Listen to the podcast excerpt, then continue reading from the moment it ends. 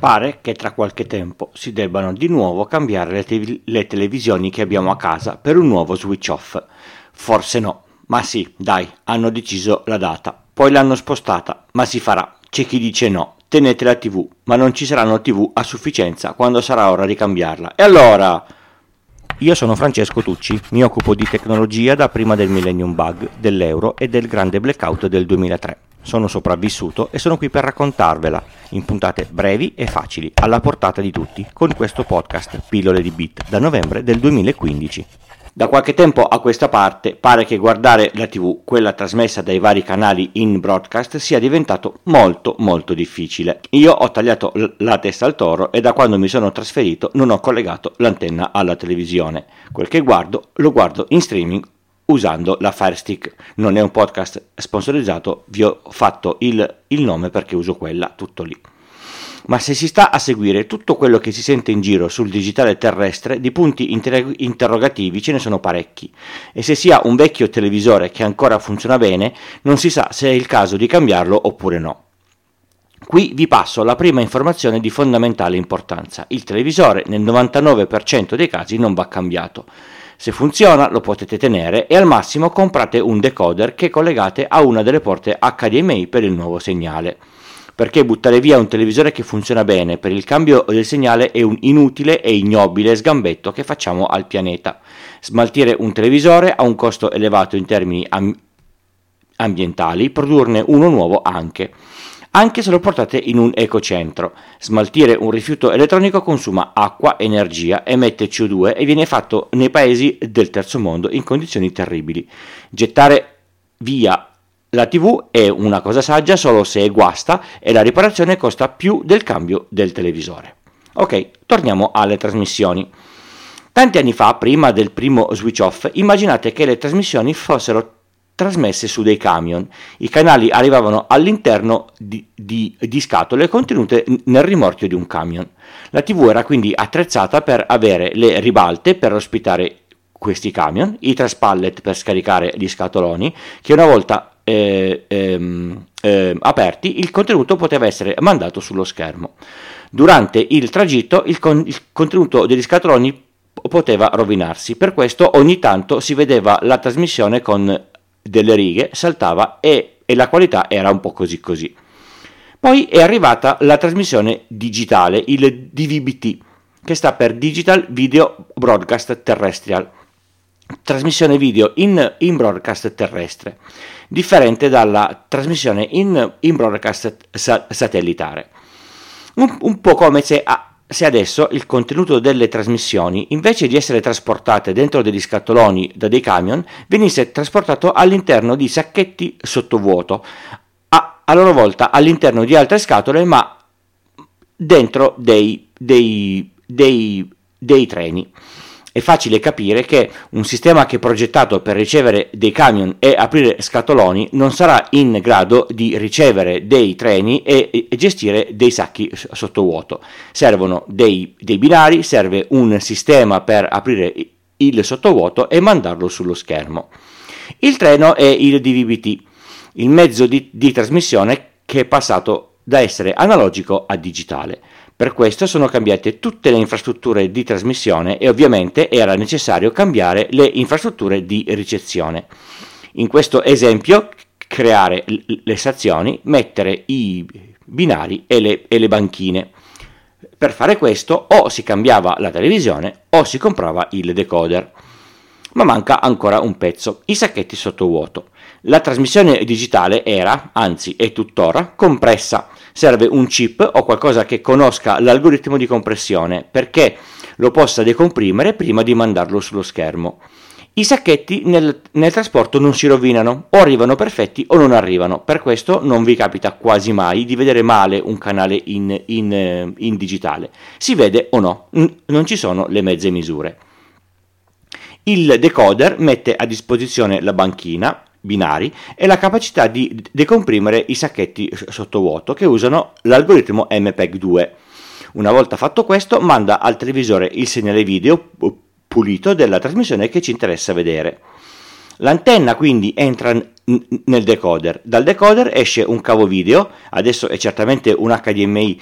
All'epoca del primo switch off era un segnale SCART o composito, quello con i connettori RCA tondi, il, giallo per il video e il, il bianco e rosso per l'audio si metteva la TV sul, sull'ingresso esterno, con il telecomando della TV si regolava il, il, volume, con quello del decoder la sintonia.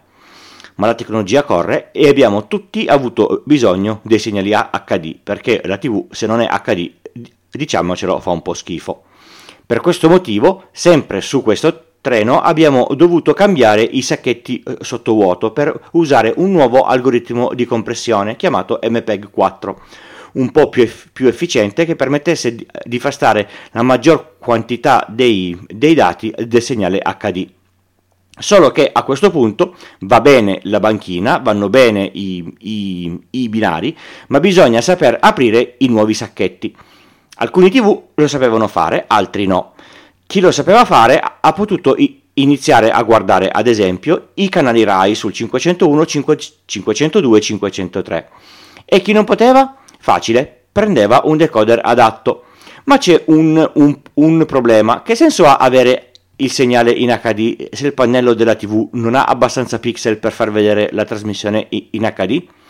Così si è scoperto che per vedere le trasmissioni in HD o, o, o più semplicemente i film in Blu-ray era necessario cambiare di nuovo il televisore. A questo punto è anche comparso il connettore HDMI HDMI lo chiamate per favore o HDMI o HDMI, non HDMI. Sta per High Definition Multimedia Interface. Su questo cavo passa il segnale video e anche quello audio in digitale senza conversione alla massima qualità possibile. Solo con questo cavo passa il, il segnale HD, non sulla SCART o sul composito. Soprattutto ci passa sopra un altro bellissimo protocollo, il CEC Consumer Electronic Control. Questo vuol dire che io collego un dispositivo esterno al televisore su HDMI e con un solo telecomando posso controllare il televisore e il dispositivo. Compro il decoder e col telecomando del decoder faccio la sintonia e controllo il volume della TV, oppure col telecomando della TV controllo anche il decoder. Ecco perché non serve cambiare il televisore se questo funziona ancora bene, non c'è più il gioco dei due telecomandi. Ma andiamo avanti. A un certo punto della nostra storia è uscito il 5G, il nuovo sistema di comunicazione mobile. Il problema grosso è che nell'etere le frequenze sono quelle, non ce le possiamo inventare, la comunicazione mobile si espande e ne ha bisogno di, di, di nuove. Lo Stato, proprietario di gran parte delle frequenze radio disponibili, mette all'asta parte delle frequenze inutili in uso al digitale terrestre con la promessa di liberarle, visto che la tecnologia evolve e che può far stare la stessa quantità di canali in meno spazio. Ci fa un sacco di soldi e pianifica di modificare la modalità di trasmissione dei canali TV. In un primo step abbandonando definitivamente i, i pacchetti sottovuoto di prima generazione, quelli col protocollo MPEG 2, a favore dei sacchetti di seconda generazione, tutte le trasmissioni da qualche giorno a questa parte infatti sono solo MPEG 4. Questa cosa ha tagliato fuori i televisori che non sintonizzavano i canali HD, credo TV sul, sul mercato da circa 20 anni. Questi TV adesso hanno bisogno di un nuovo decoder.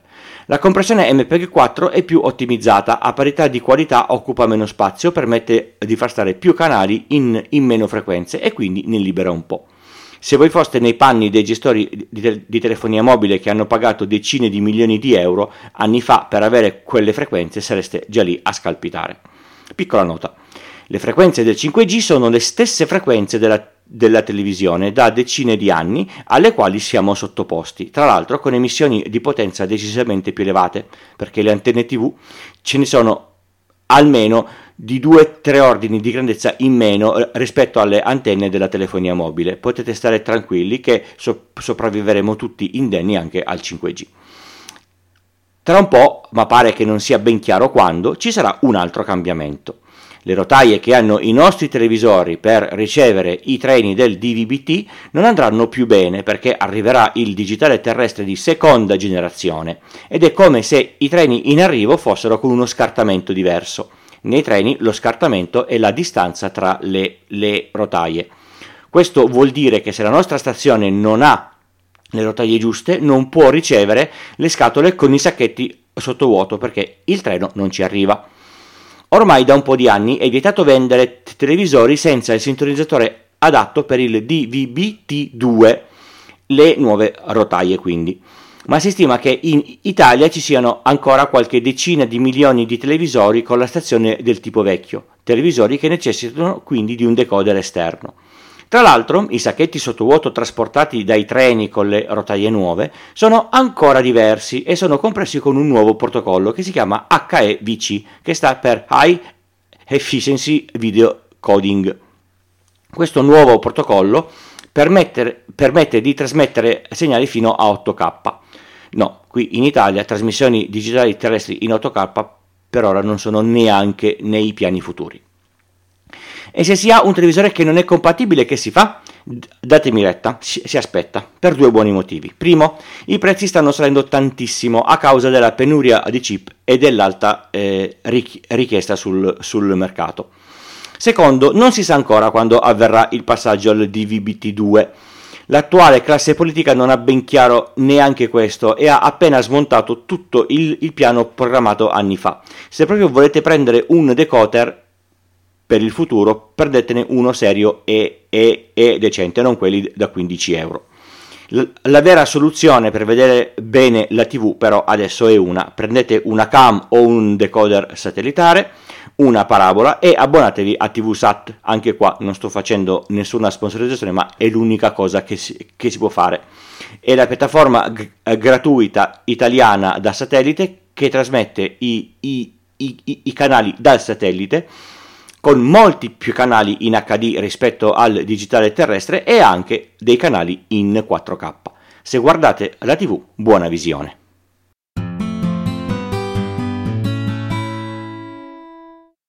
Se siete ascoltatori anziani come me, non potete fare altro che apprezzare l'account Instagram di RetroBigini, che fa stampe di immagini di videogiochi anni 80 come se fossero appena usciti da monitor CRT.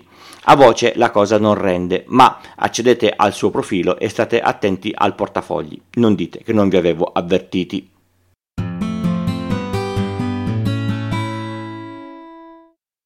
Buongiorno Francesco eh, e ciao a tutti i tuoi ascoltatori. Io sono Alex, eh, un amico di, di Francesco eh, diciamo che lui mi fa endorsement tutte le puntate dicendo che ho scritto il software con, con cui lui edita le, le, puntate del podcast. Per cui grazie, ti, ti, voglio tantissimo bene. Mi piacerebbe che il software fosse all'altezza de, delle aspettative che, che, che alzi, ma va bene così. Allora, questa è una puntata ama, Ask Me Anything. Prima di proseguire vorrei fare un piccolo disclaimer. Io registro il, ehm, tutto quello che faccio nella mia vita in automobile anche in questo istante sono in automobile, immagino che si possa sentire. Eh, I miei podcast li faccio in automobile, bene, mi spiace, però mh, mm, mi sono detto. Mh, mm, Buon Francesco merita la massima qualità, ma la massima qualità del mio tempo è qui in auto, dove posso dedicare veramente tutto me stesso a, alla registrazione e ogni tanto a guardare la strada, ma più alla registrazione. allora, vado direttamente al dunque. Quando hai chiesto Ask Me Anything, mi sono venute in mente 200, 200 domande diverse che probabilmente ti faranno altre, anche altre persone. E allora me ne sono venute in mente alcune che probabilmente non ti fanno e probabilmente non vorresti che ti venissero fatte. Ma siccome sono un po' una, una persona sgradevole, eh, voglio, voglio fartela lo stesso.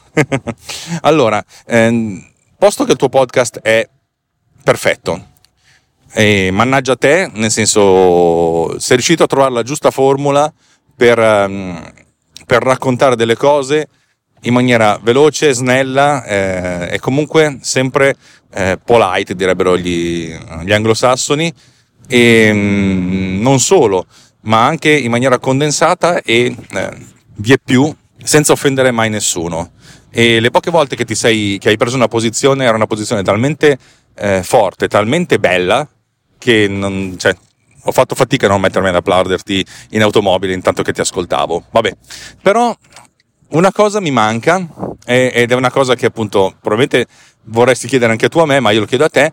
Invece qual è stato, eh, se non la tua, la tua big fail, la tua big failure, eh, qualcosa che non è andato nel modo che volevi tu nella, tu, nella tua carriera di, di, maker, di sviluppatore, di, di, di assistente, di IT manager, di tutto quello che vuoi che però comunque ti ha insegnato un sacco di cose. Mi piacerebbe sentire una, un, un piccolo aneddoto di questo tipo.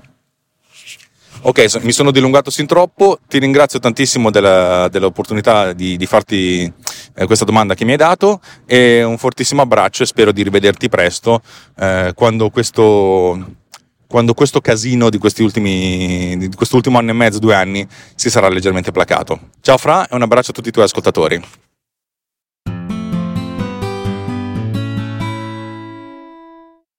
Grazie Alex per il tuo audio. Ti rispondo con una cosa che mi è successa forse il primo anno di consulenza, quando giravo per 5-6 clienti a settimana. Un giorno mi chiama un cliente e mi dice che non riesce più a, a, ad accedere alla parte di management via web di uno switch, ma che ha scaricato i log che dicono che si è incartato qualcosa nel firmware e me li manda persino via, via, via mail. Solitamente i log si scaricano se non accedi all'interfaccia web collegando un maledettissimo cavo seriale e accedendo all'epoca con Hyperterminal. Non avevo a portata di mano uno di quei cavi, ma visto che mi ha mandato il log, supponevo che lui ce l'avesse. Quindi salgo in macchina, faccio 60 km per poi scoprire che lui non ha il cavo seriale. Non so come ha scaricato i log, quindi sono dovuto tornare in ufficio a prendere il cavo, rifare 60 più 60 km, arrivare tardissimo a casa, prendere un, un cazzettone della Madonna dal mio capo il giorno dopo e, e imparare in modo chiaro e limpido che nel mio zaino ci deve essere l'attrezzatura per ogni evento, anche se, se lo zaino pesa 15 kg e il, e il, mio siamo lì intorno. Degli utenti clienti non ci si deve fidare mai. Collegarsi con i cavi seriali è, è e sarà sempre uno, uno schifo. Avete ascoltato Pillole di Bit, questa era la puntata 206, io sono Francesco, vi do appuntamento al prossimo episodio tra una settimana, sempre lunedì alle 4 del mattino nelle vostre app di podcast preferite. Ciao!